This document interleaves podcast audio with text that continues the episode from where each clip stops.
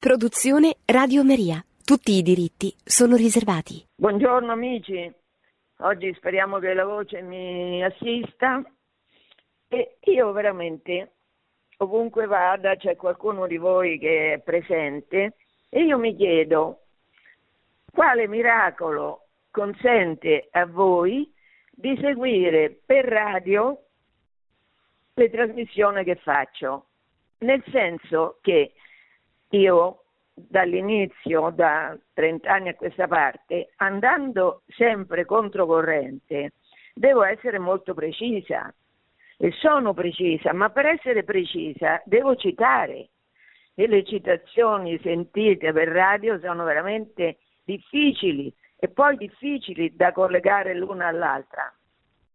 Eppure, eppure voi riuscite a, a seguirmi. Vi ricordo che siccome, ripeto, sono queste sull'agnosi, sono delle chiacchierate serie che aiutano a capire un po' di quello che succede oggi. E quindi eh, sarebbe bene che se qualcuno vuole magari ricordare qualche aspetto di quelli che cito, può fare riferimento sia al sito di Radio Maria che al sito mio, Angela Pellicciari, perché così magari risente alcune delle cose che eh, possono avere suscitato interesse. Dunque, in questo periodo io sto, a partire dal libro che ho appena ristampato, aggiornato, che si chiama I papi e la massoneria, a partire da quello sto analizzando come la Chiesa ha affrontato la tempesta rivoluzionaria che si afferma nei secoli XVIII e XIX. Si afferma eh, ricapitoli, eh, come dire, concentrata nel magistero dei papi contro la massoneria.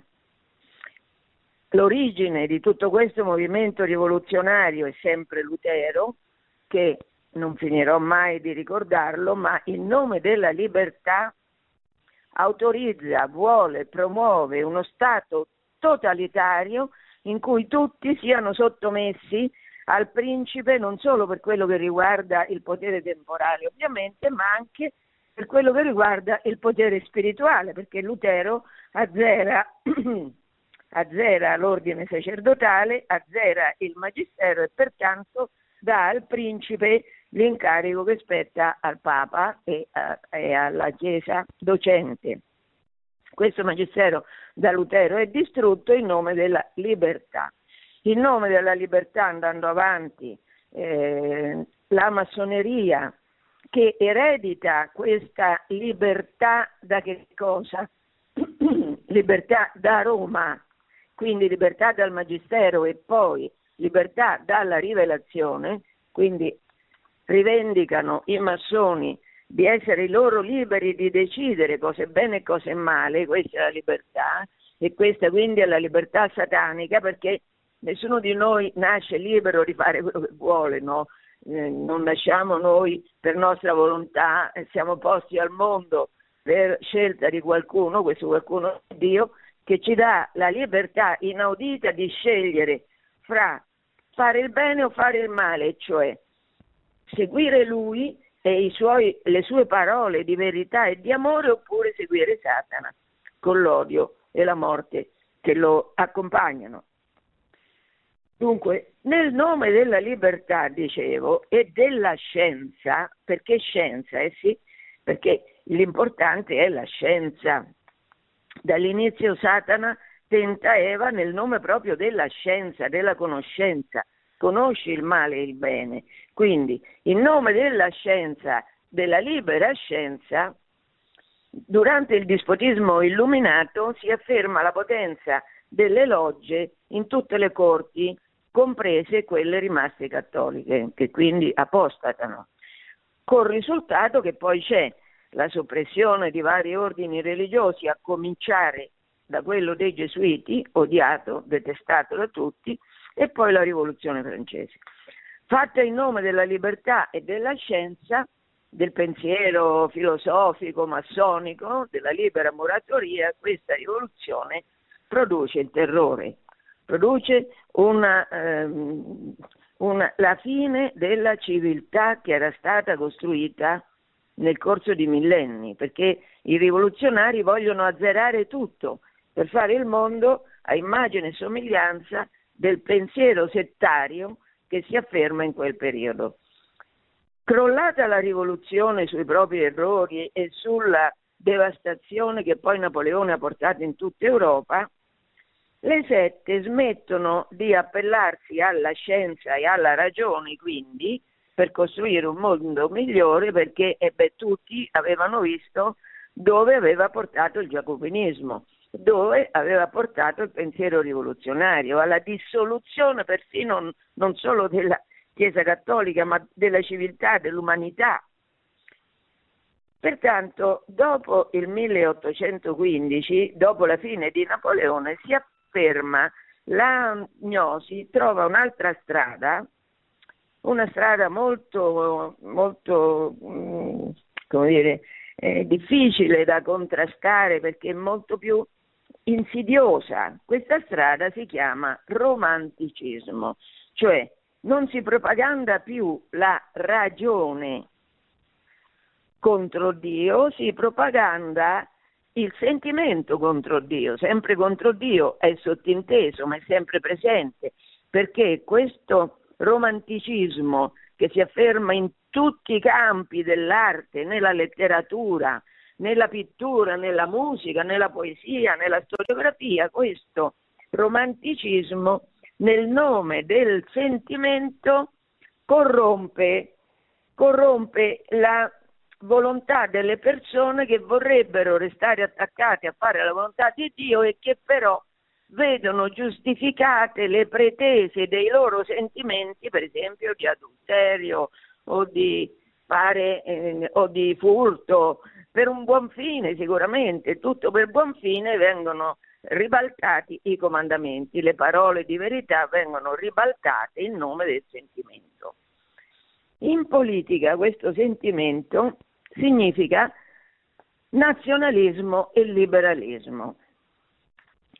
Al posto del giacobinismo ci saranno i liberali che non sono per niente diversi dai giacobini, solo si serviranno di eh, metodi diversi, meno violenti, meno violenti, distruttivi, meno distruttivi del giacobinismo nella sostanza, ugualmente rivoluzionari, per far trionfare sempre la libertà come la si intendono all'interno delle logge.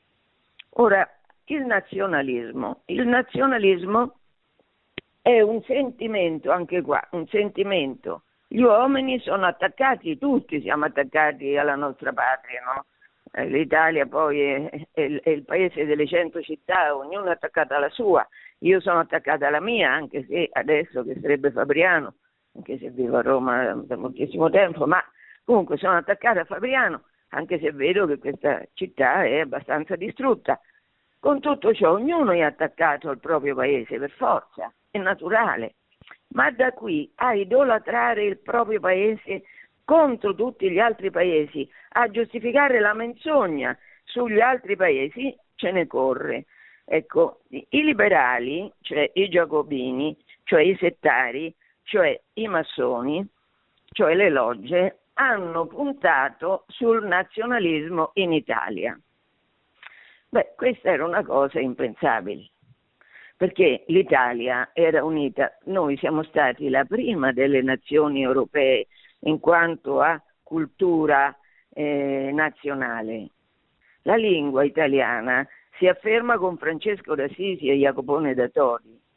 Siamo alla fine del XII secolo, all'inizio del XIII secolo. L'italiano nasce come lingua religiosa, poi nasce prima di tutte le altre lingue nazionali. Quindi noi avevamo un senso della nostra nazione molto profondo, radicatissimo. Da Roma in fondo, da Roma, da, da, dall'Italia come regione centrale dell'impero romano, ma insomma è una cosa indiscussa questo privilegio che noi abbiamo avuto sempre sugli altri, perché fino a quando siamo stati cattolici la nostra nazione è stata sempre la prima, questo è un fatto.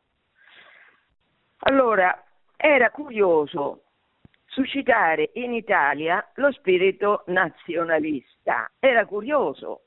Perché è curioso? Perché in Italia c'è sempre stata Roma. Roma è, Roma è il mondo. È per questo che la Chiesa è cattolica apostolica romana, perché solo Roma è il mondo e quindi solo Roma è l'opposto di qualsiasi tipo di idolatria di nazionalismo. E noi siamo eredi della romanità, quindi noi siamo eredi di questa, di questa idea che è universale, come era universale per i romani la legge, il diritto e per noi cattolici è universale la salvezza che viene da Gesù Cristo poco, di cui fra poco commemoriamo la nascita.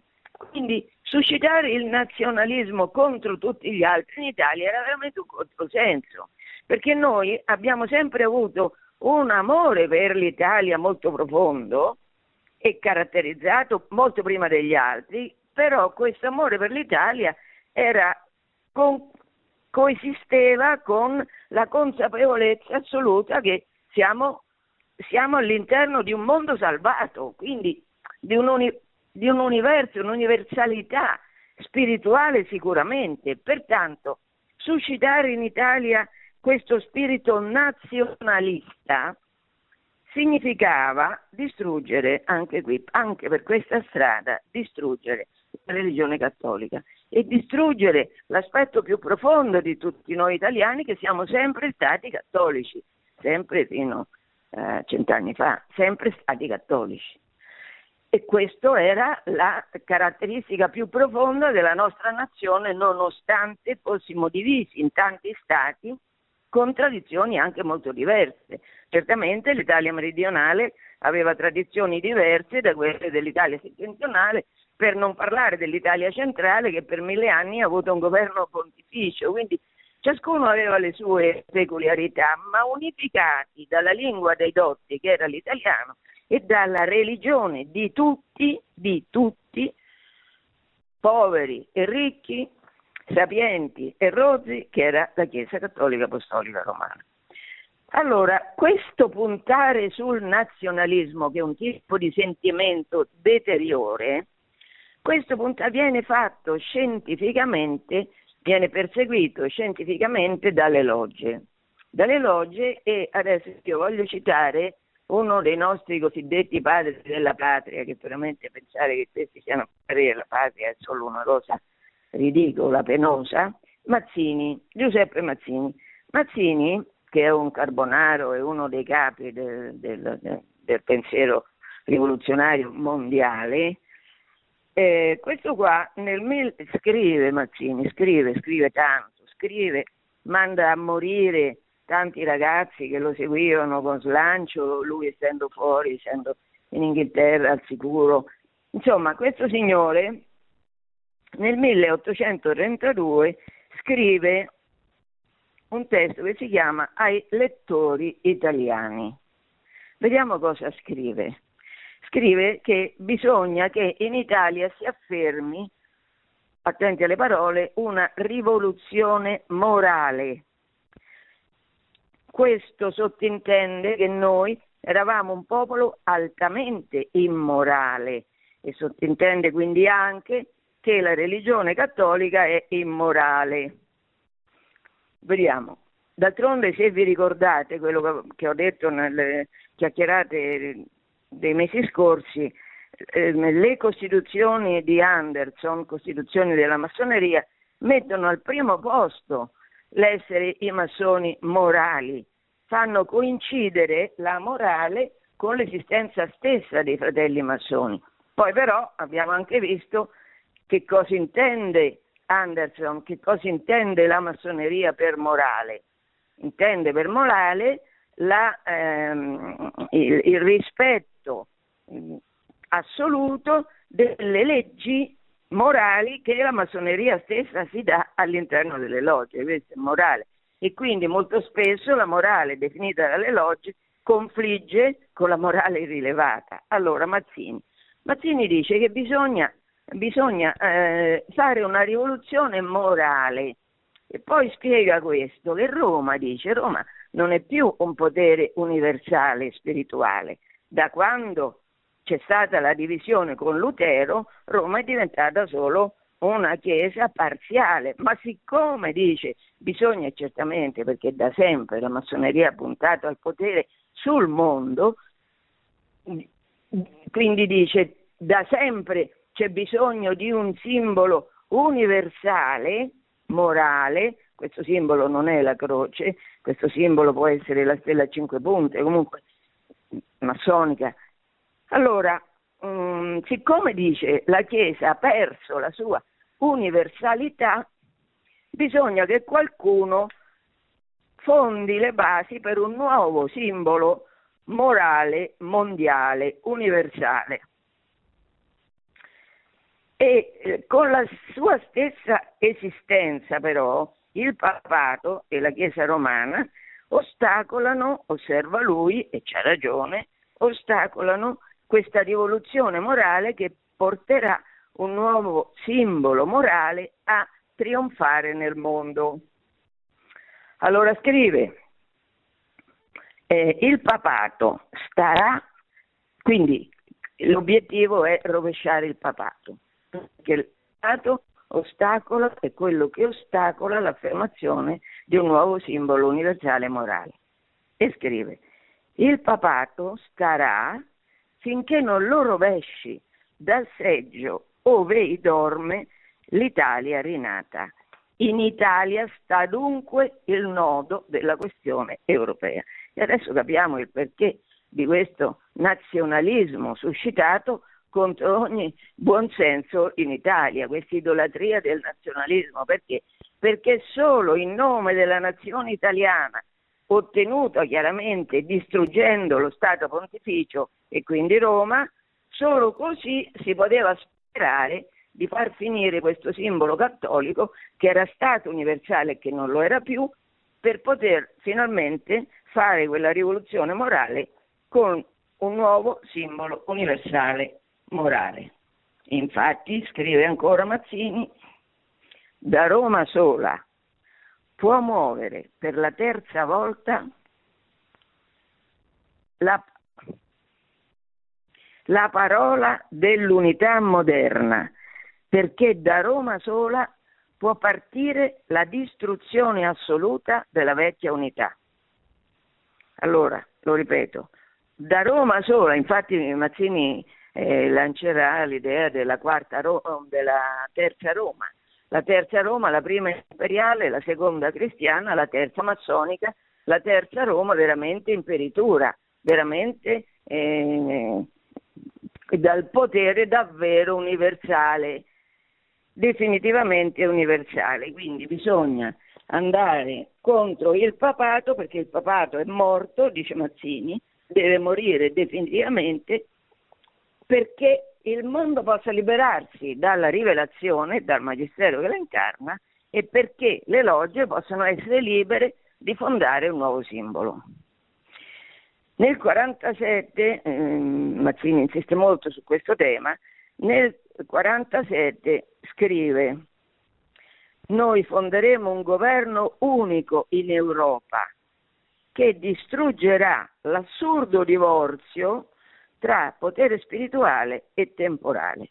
Ecco, questa è la libertà che Mazzini e i risorgimentali vogliono far trionfare in Italia, distruggere l'assurdo divorzio fra potere temporale e spirituale, fare come aveva fatto Lutero in una, in una parola, e cioè dare al potere temporale un potere sconfinato, distruggendo, distruggendo volendo, cercando di distruggere, chiaro non possono farlo, Dio, puntando a distruggere Dio, l'odio satanico, perché tri- trionfi il bene che si può ottenere, secondo loro, contro la Chiesa, la libertà che si può ottenere contro la Chiesa.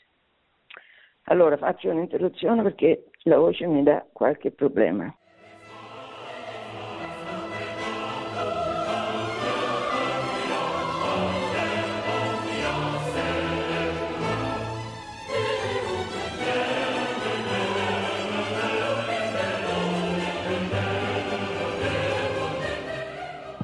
Allora, stavo parlando del romanticismo logge, di cui le logge si servono per fare la guerra alla rivelazione in pratica, perché in nome del sentimento quello che non erano riusciti a fare in nome della ragione e della scienza, perché avevano solo prodotto distruzioni catastrofiche, provano a farlo dal lato del sentimento.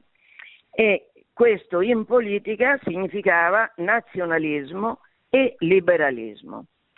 Il Papa di cui voglio parlare oggi, un grande Papa che regna per 15 anni dal 1831 al 46, questo grande Papa continua il magistero pontificio contro, eh, contro la massoneria e scrive una lettera bellissima, un'enciclica bellissima, che si chiama Mirari Vos. La scrive nel 1832, un anno dopo l'inizio del pontificato. Questa lettera è fondamentale perché condanna nel modo più netto e profetico il liberalismo. Allora uno, io leggendo la letteratura massonica e leggendo anche la storiografia, che riprende senza citarlo i principi massonici, ma che tro- trionfano ovunque, si chiede questa storiografia come fa la Chiesa a essere tanto corrotta, andare contro il liberalismo. certo, certo, come fa la Chiesa? La Chiesa non è corrotta per niente, è aiutata dallo Spirito Santo e per questo può denunciare cosa succede in nome del liberalismo quali crimini vengono compiuti in nome del liberalismo e pertanto la condanna del liberalismo da parte di Gregorio XVI e poi dei papi successivi, Pio IX e Leone XIII, sarà fondamentale per aiutare i cattolici dell'epoca a vedere, a intravedere la verità, perché come sempre siamo eh, subissati dalla menzogna, siamo subissati dalla calunnia, perché questi sono la menzogna e la calunnia mezzi eccellenti eh, individuati dalle logge per la loro guerra di potere che fanno contro tutti quelli che gli si oppongono, in primis eh, chi si oppone alla libera moratoria, la Chiesa Cattolica, non ci sono altri, eh, altre eh, realtà mondiali che sempre si sono opposte a questa, a questa, a questa pretesa della ragione umana di decidere cosa è bene e cosa è male. Tra parentesi, eh, po- poco tempo fa, un mese fa, neanche forse, la Santa Sede ha ribadito la condanna assoluta contro la massoneria, specificando che nessun cattolico può aderire alle logge, compresi gli ecclesiastici, e se lo fanno, se qualcuno di noi lo fa, è in una situazione di peccato grave e pertanto non può ricevere la comunione.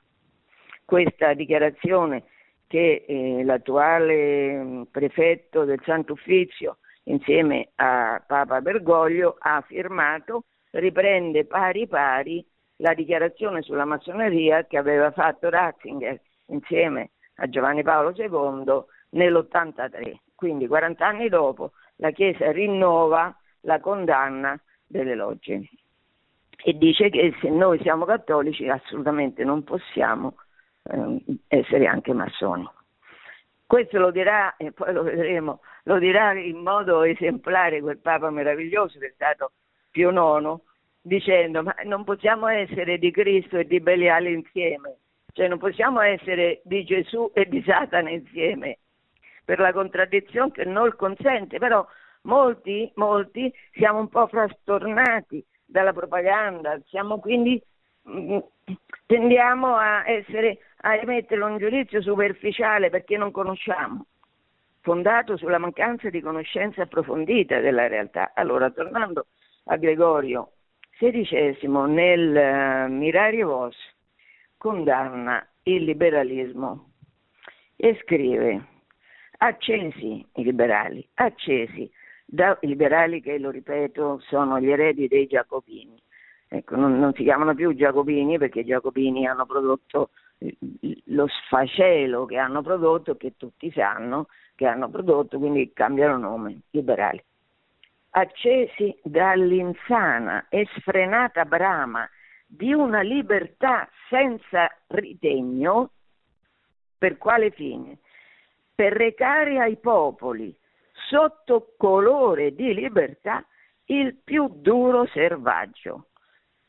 Questo è un linguaggio ottocentesco, è ottocentesco, comunque è molto chiaro, dice che vogliono una libertà senza ritegno per ottenere che cosa? In nome della libertà, il più duro servaggio, quello che abbiamo visto, diceva Mazzini nel 47, anche nel 47, e cioè che bisognava farla finita con la separazione del potere spirituale da quello temporale. Tradotto significa siccome il potere temporale era in mano delle logge, bisognava che tutti obbedissero sotto qualsiasi rispetto anche quello spirituale a quello che le logge decidevano, questo significa.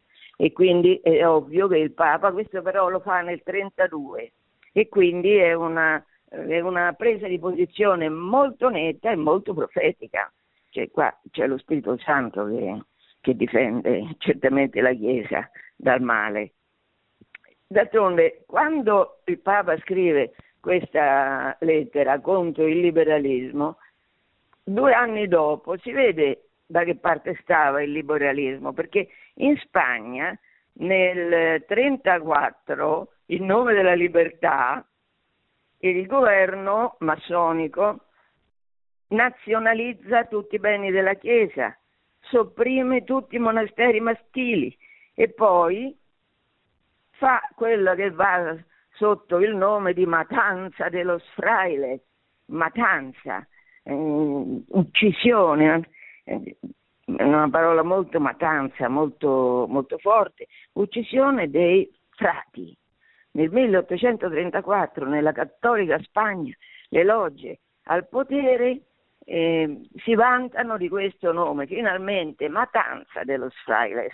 Togliamo alla Chiesa tutti i beni, e cioè facciamo morire la Chiesa, pensando nella loro povertà eh, spirituale che se toglie alla Chiesa i beni temporali la Chiesa finisce, crolla, così non è, però loro così sono certi, perché per loro la, l'aspetto materiale, l'aspetto di potere, la ricchezza è l'unica cosa che conta e non vedono altro oltre questo.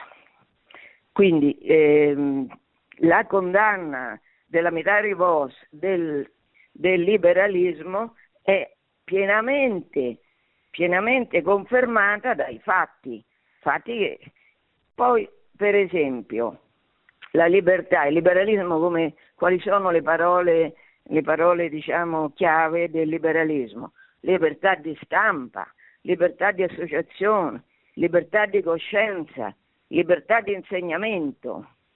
Vediamo un po' qualcuna di queste come vengono come vengono messe in pratica dai liberali.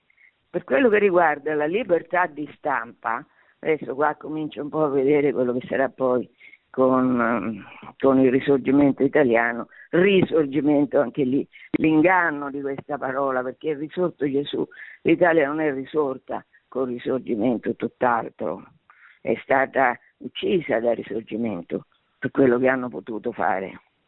Allora, eh, il, il liberale Stato di Sardegna pretendeva di distinguersi da tutti gli altri stati perché appunto era liberale, in quanto liberale aveva una Costituzione e la Costituzione garantiva la libertà di stampa. Vediamo che succede allora nel nome della libertà di stampa. E che il governo vuole fare una lotta furibonda contro i gesuiti, li sopprime deruba tutti i loro beni, è il primo degli ordini che verranno soppressi, tutti alla fine della Costituzione del nuovo Regno d'Italia. Sarà così liberale il nuovo Regno italiano, così risorto che sopprimerà tutti gli ordini religiosi della Chiesa cattolica che è il primo articolo della Costituzione che rendeva liberale lo Stato sardo definiva unica religione di Stato, allora, eh, per sopprimere i gesuiti, eh, i, lo Stato liberale sardo si serve della calunnia e così denuncia il padre provinciale dei gesuiti Francesco Pellico. Francesco Pellico è il fratello minore di Silvio, il più famoso Silvio Pellico. Allora scrive a Carlo Alberto, al re di Sardegna Carlo Alberto nel 48 Pellico, così. Era sapientemente dichiarato dalla vostra maestà nella nuova legge sulla stampa che dovesse rimanere inviolato l'onore delle persone e dei ministri della Chiesa. E certo, nel nome della libertà di stampa non si poteva calunniare liberamente tutti. Ma pare che nell'avvilire e calunniare i gesuiti non si tema di trasgredire la legge. Esposti per la sola qualità di gesuiti al pubblico odio o alla diffidenza e al dispregio, e al disprezzo, sì, perché eh, prima di prendere delle misure altamente ingiuste, immorali, rivoluzionarie, il governo di turno cerca sempre di suscitare odio per le persone che vanno colpite, che stanno per essere colpite. Così si era diffuso odio, eh, si era cercato di diffondere odio fra la popolazione contro i gesuiti continua Pellico. Intanto però i giornali e i libelli che ci fanno la guerra, approvati in ciò dalla censura, cioè la censura contro la legge stabilita in nome della libertà di stampa, non, non interveniva fermando la calunnia contro i gesuiti, approvati in ciò dalla censura, hanno diritto di rifiutare le nostre smentite. Quindi gesuiti calunniati, i gesuiti smentiscono, ma i giornali che li calunniano non pubblicano le smentite. Né abbiamo noi un altro organo imparziale da stamparle con uguale pubblicità, seppure non ci venga concesso di farlo per via della gazzetta del governo. Cioè, questa libertà di stampa è una libertà di diffusione dell'odio contro le istituzioni della Chiesa e i membri della Chiesa non possono reagire in nessun modo perché la censura non, né accetta le smentite né loro hanno altri organi di stampa, cioè altri giornali ugualmente diffusi e come la Gazzetta del Governo per, per eh, stampare, per rendere note le risposte dei gesuiti alle calunnie che venivano loro imputate. Se pensate che in nome della libertà di stampa Camillo Benzo Conte di Cavour, il vero, il vero, l'uomo che rende possibile il risorgimento italiano, certo personaggi come Mazzini e Garibaldi non, non avrebbero avuto nessun modo per farlo, ma Cavour aveva una potenza, un'intelligenza, un cinismo eh, tali che gli è stato possibile fare quello che agli altri, agli altri non sarebbe stato possibile. Allora il liberale Cavour che fa? mette, vieta la pubblicazione in Piemonte delle encicliche del Papa. In nome della libertà, le encicliche di Pio IX, i documenti di Pio IX non sono divulgati in Piemonte, in nome della libertà di stampa. Poi eh, beh, libertà di insegnamento. Libertà di insegnamento, questo eh, di nuovo ricorro a Mazzini perché eh, come al solito quello più senza, diciamo, senza nessuna remora, di affermare quello che lui pensa dando per scontato che sia la verità. Questo dice il contrario di quello che tutti in Italia pensano, ma ha la presunzione onnipotente di scambiare quello che lui pensa per quello che pensa la totalità degli italiani. E allora, per esempio, libertà di insegnamento, lui scrive nel 1861 un testo che si intitola Dell'unità italiana e scrive la teoria invalsa nelle nostre file della libertà di insegnamento fu grido di guerra giusto e utile contro un monopolio d'educazione fidato ad autorità rappresentanti il principio feudale cattolico avverso da lungo al progresso, incapace di dirigere le manifestazioni della vita dell'individuo e dell'umanità. Traduco. Allora, certo, noi avevamo ragione a gridare libertà di insegnamento quando tutte le scuole erano in mano di quelli che sono contrari al progresso, cioè dei cattolici. Certo che dovevamo, che dovevamo gridare libertà di insegnamento.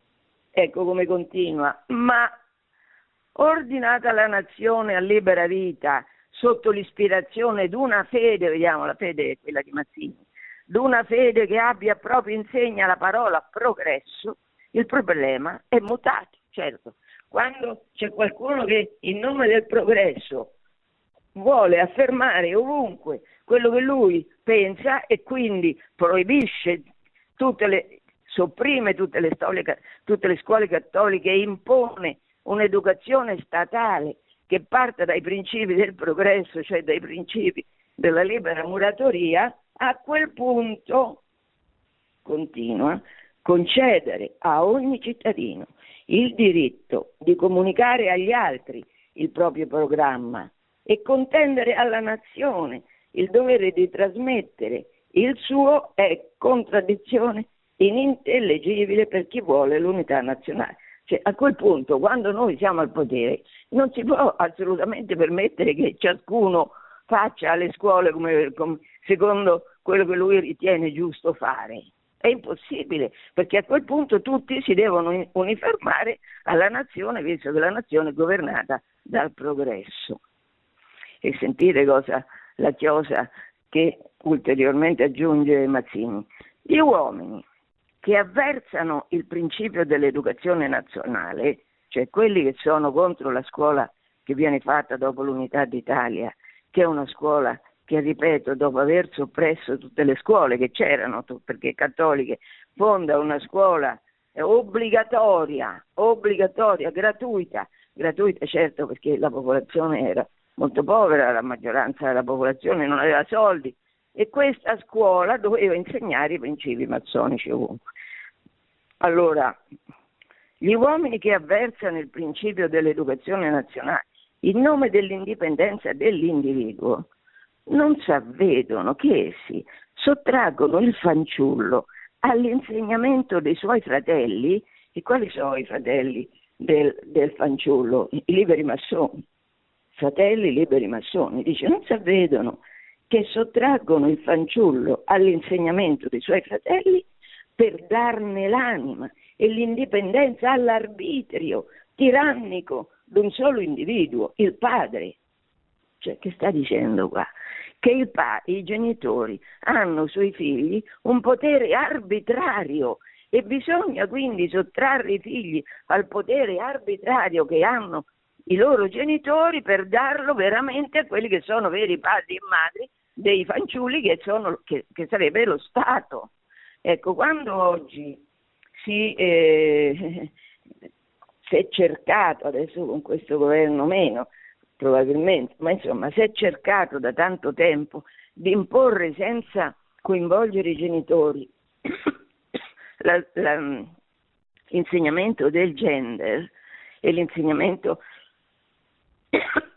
della sessualità considerata libera, quando si è tentato anche in Italia, come in tanti altri stati lo stanno facendo, di fare questo, si seguono gli stessi principi che Mazzini e i rivoluzionari italiani avevano imposto a metà dell'Ottocento in Italia, perché è la stessa cosa. Qua il padre non conta niente, il padre è un'autorità tirannica, bisogna liberare i figli dall'autorità tirannica del padre per consegnarli alla libertà che regna nelle scuole mh, ispirate dal pensiero massonico che solo viene ritenuto pensiero di libertà e di progresso. Faccio un'altra interruzione.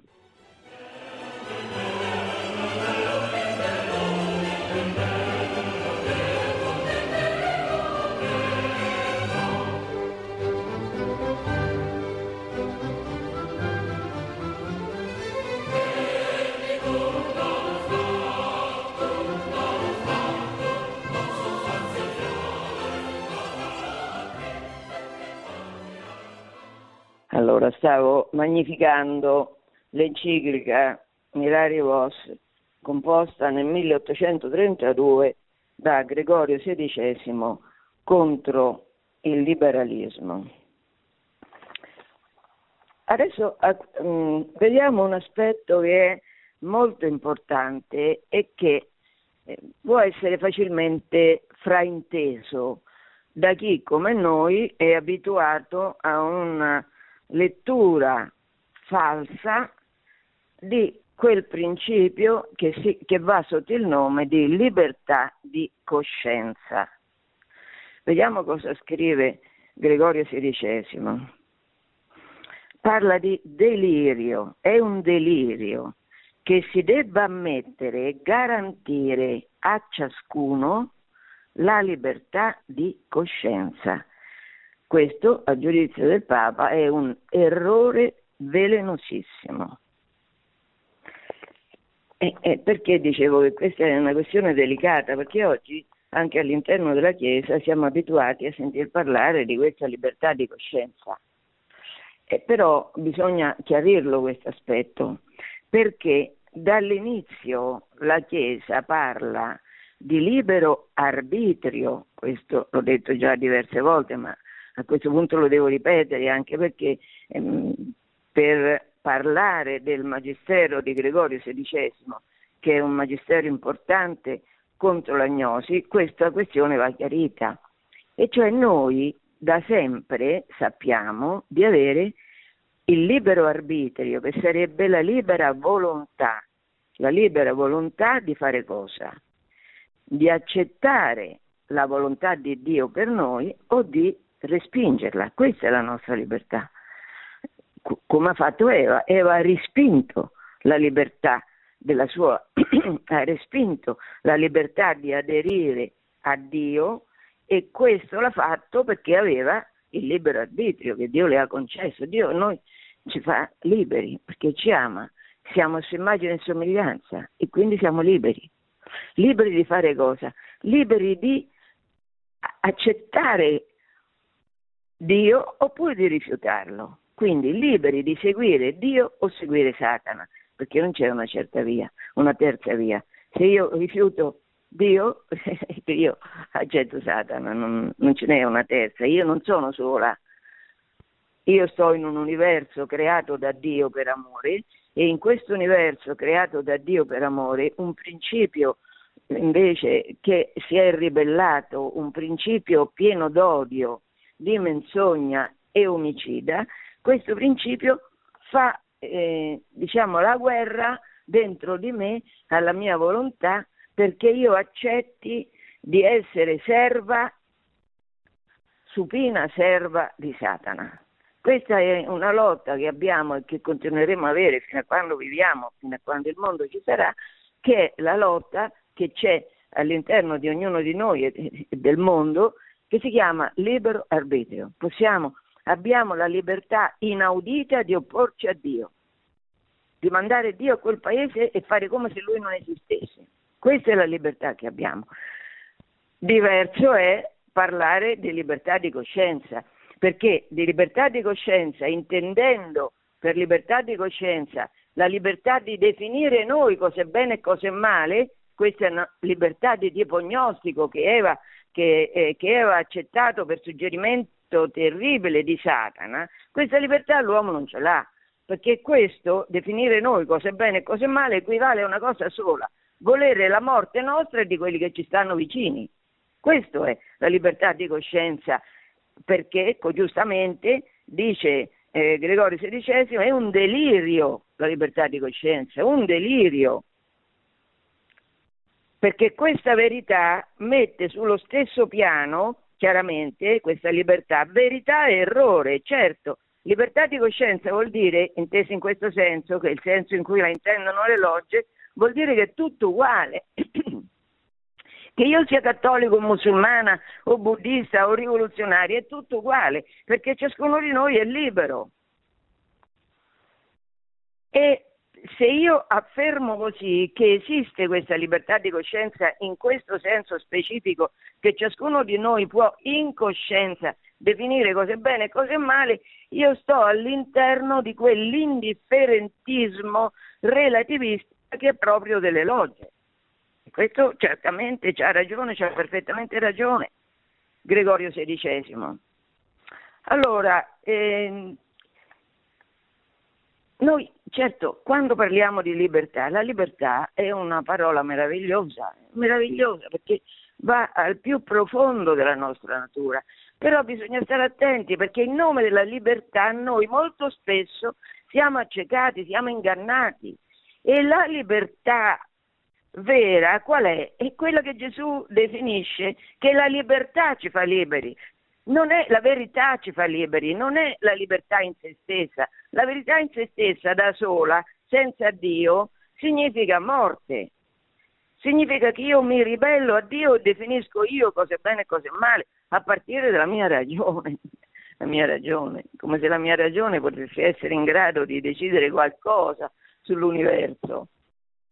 Quindi, eh, quindi, il contra- quindi in nome della libertà bisogna stare molto attenti, anche attenti a capire quello che significa questa espressione che da qualche tempo la Chiesa ha fatto propria, ma l'ha fatta propria specificando però che non è quella libertà di coscienza come la intendono i massoni e come questa espressione eh, poi si è affermata, si è affermata anche all'interno della Chiesa perché era stata molto diffusa questa espressione dalle logge in tutti gli, in tutti gli ambiti.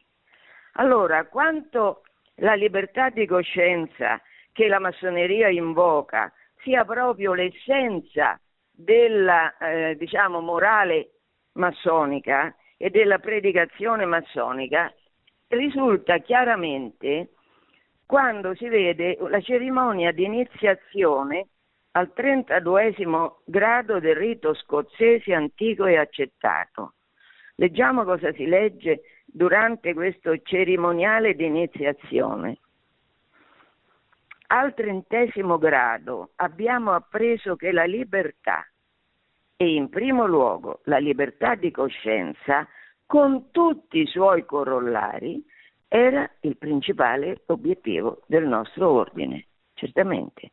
Il principale obiettivo dell'ordine dei liberi muratori è la libertà di coscienza, che significa mettere sullo stesso piano tutte le ricette del buon vivere.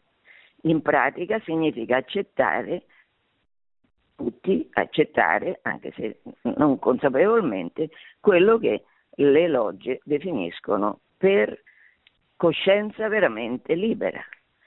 Nel nome della libertà di coscienza noi inavvertitamente accogliamo quelle decisioni che in libertà le logge assumono in nome di questa libertà di coscienza, cioè libertà di definire cosa è morale, cosa è immorale, cosa è bene e cosa è male.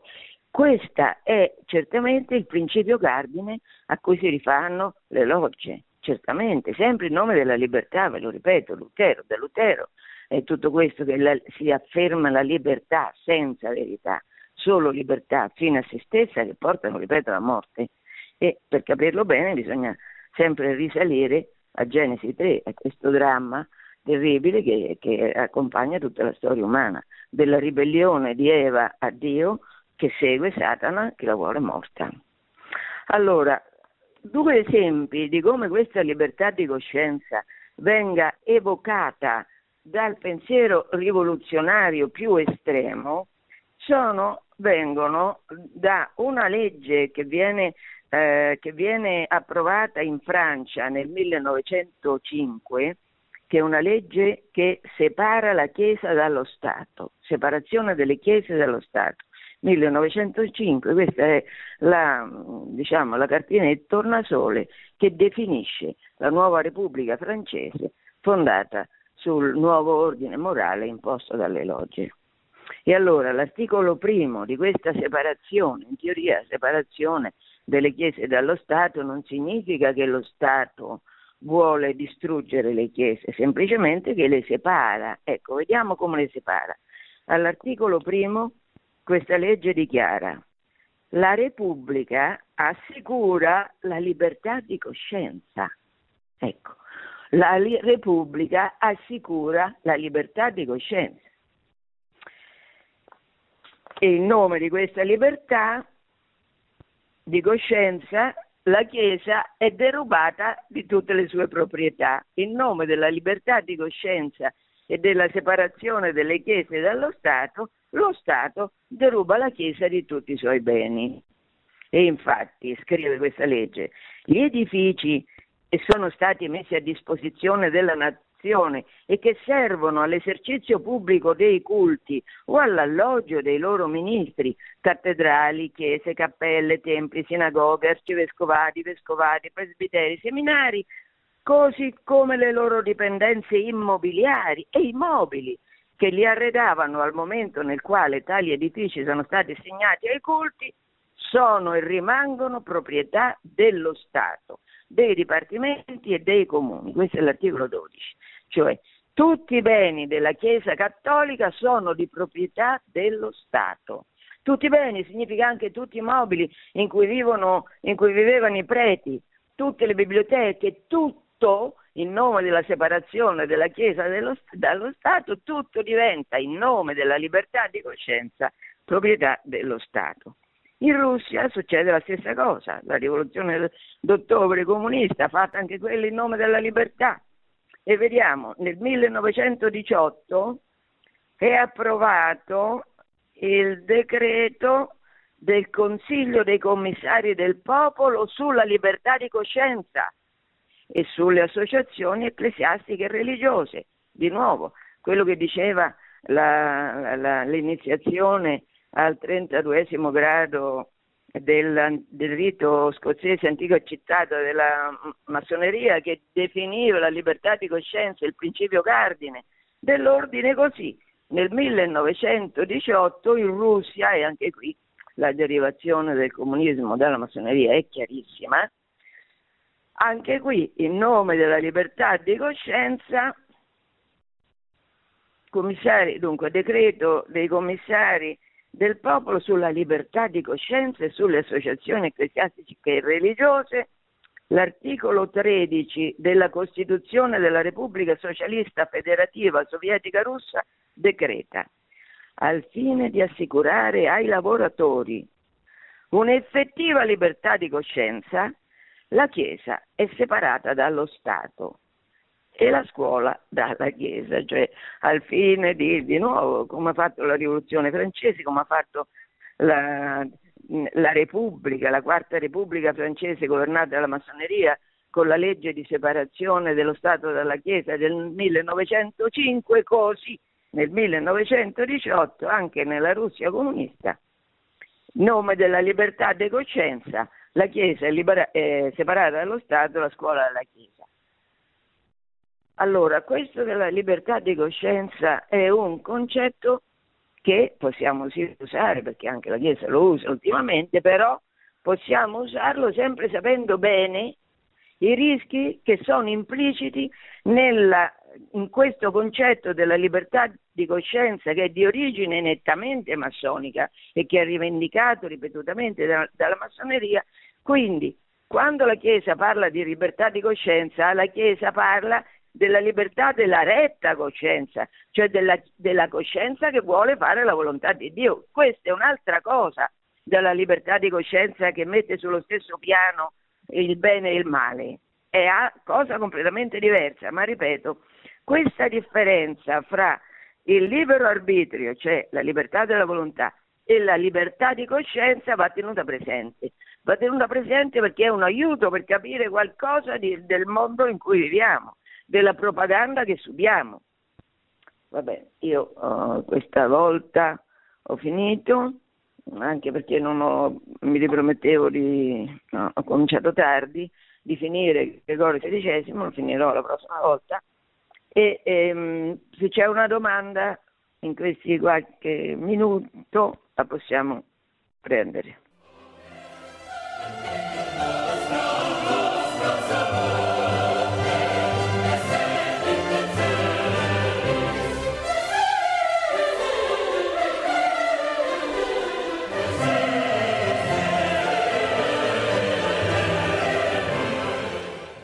Pronto?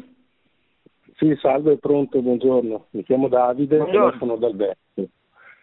Da dove? Eh, io volevo... Dal Veneto. Non ho capito da dove. Ah, Veneto. Dal Veneto. Dica. Eh, io volevo intanto ringraziarla per il suo coraggio, oltre che per la chiarezza delle sue esposizioni da tanti anni su questi temi così drammatici.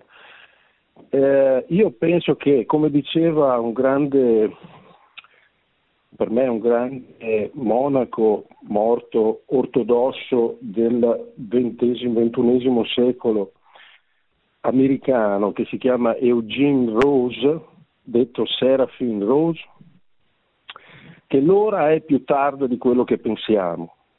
E lui ha fatto tutto uno studio da um, ex protestante americano, diventato ortodosso dopo aver fatto tante peripezie spirituali, ed è diventato un monaco cui, i cui scritti circolavano in ciclostile ancora durante l'Unione Sovietica, in Unione Sovietica. E lui diceva appunto che l'ora è più tardi di quello che pensiamo e eh, analizzava, come peraltro fa anche lei, nella storia occidentale la, la, diciamo, lo strapotere che è stato acquisito da queste, da queste situazioni spiritualmente deviate eh, che hanno portato al nichilismo, cioè lui dice praticamente non c'è più, non c'è più un fronte su cui combattere questa, questa enorme invasione. Allora io penso che secondo me eh, dovremmo fare come diceva Tolstoi in Guerra e Pace, e cioè per grandi cose ci vogliono idee semplici. Se, se il nemico si organizza e agisce di concerto contro il bene, il bene dovrà fare altrettanto, dovrà organizzarsi, unire le forze e agire di concerto contro il male. Io penso che abbia ragione e penso che oggi come oggi il male stia colpendo tutte le forme di religione, con questo non intendo dire che eh, è tutto uguale, però in questo momento, secondo me, dovremmo veramente cominciare a pensare di tenere lontani tutte le, diciamo, le cose che ci hanno separato nei secoli, le altre confessioni cristiane e addirittura anche gli altri monoteismi, compreso l'Islam bene, e adesso, l'ebraismo. Adesso Davide però eh, lei sta facendo una petizione di principio enorme, quindi mh, mm, Qual era la domanda? Io, la domanda è, ma lei eh, si rende conto nei suoi studi che questo fenomeno che adesso noi stiamo studiando sul cattolicesimo occidentale ha colpito tutte le religioni, compreso l'Islam, compreso l'ortodossia. Non si capisce per quale motivo non riusciamo a unire tutti i punti e a vedere che l'obiettivo è quello di irretire tutte le forme spirituali del mondo. E alcune forze buone ci saranno anche da altre parti, secondo me dovremmo unirle. Vabbè, d'accordo. Questo è un pensiero irenico, come si potrebbe dire, cioè di quelli che cercano la pace in ogni eh, circostanza. Certamente, io penso che l'unica cosa che possiamo fare è pregare. Questa è l'unica cosa che possiamo fare che il mondo si converta, che la smettiamo di fare la guerra a Dio perché questa è la guerra a noi stessi. Questo lo diceva con grandissima chiarezza eh, Giovanni Paolo II, che noi combattiamo Dio non capendo che l'unica difesa dell'uomo è la difesa di Dio. Se noi distruggiamo Dio abbiamo distrutto l'uomo come stiamo facendo. Allora, grazie Davide per il suo intervento. Grazie a tutti e a tutti, buon Natale, questa è veramente la sola speranza che il mondo ha. Gesù si è incarnato, questa è una, davvero una rivoluzione che riporta il mondo alla sua creazione bella e buona fatta da Dio. Buon Natale, arrivederci. Produzione Radio Maria, tutti i diritti sono riservati.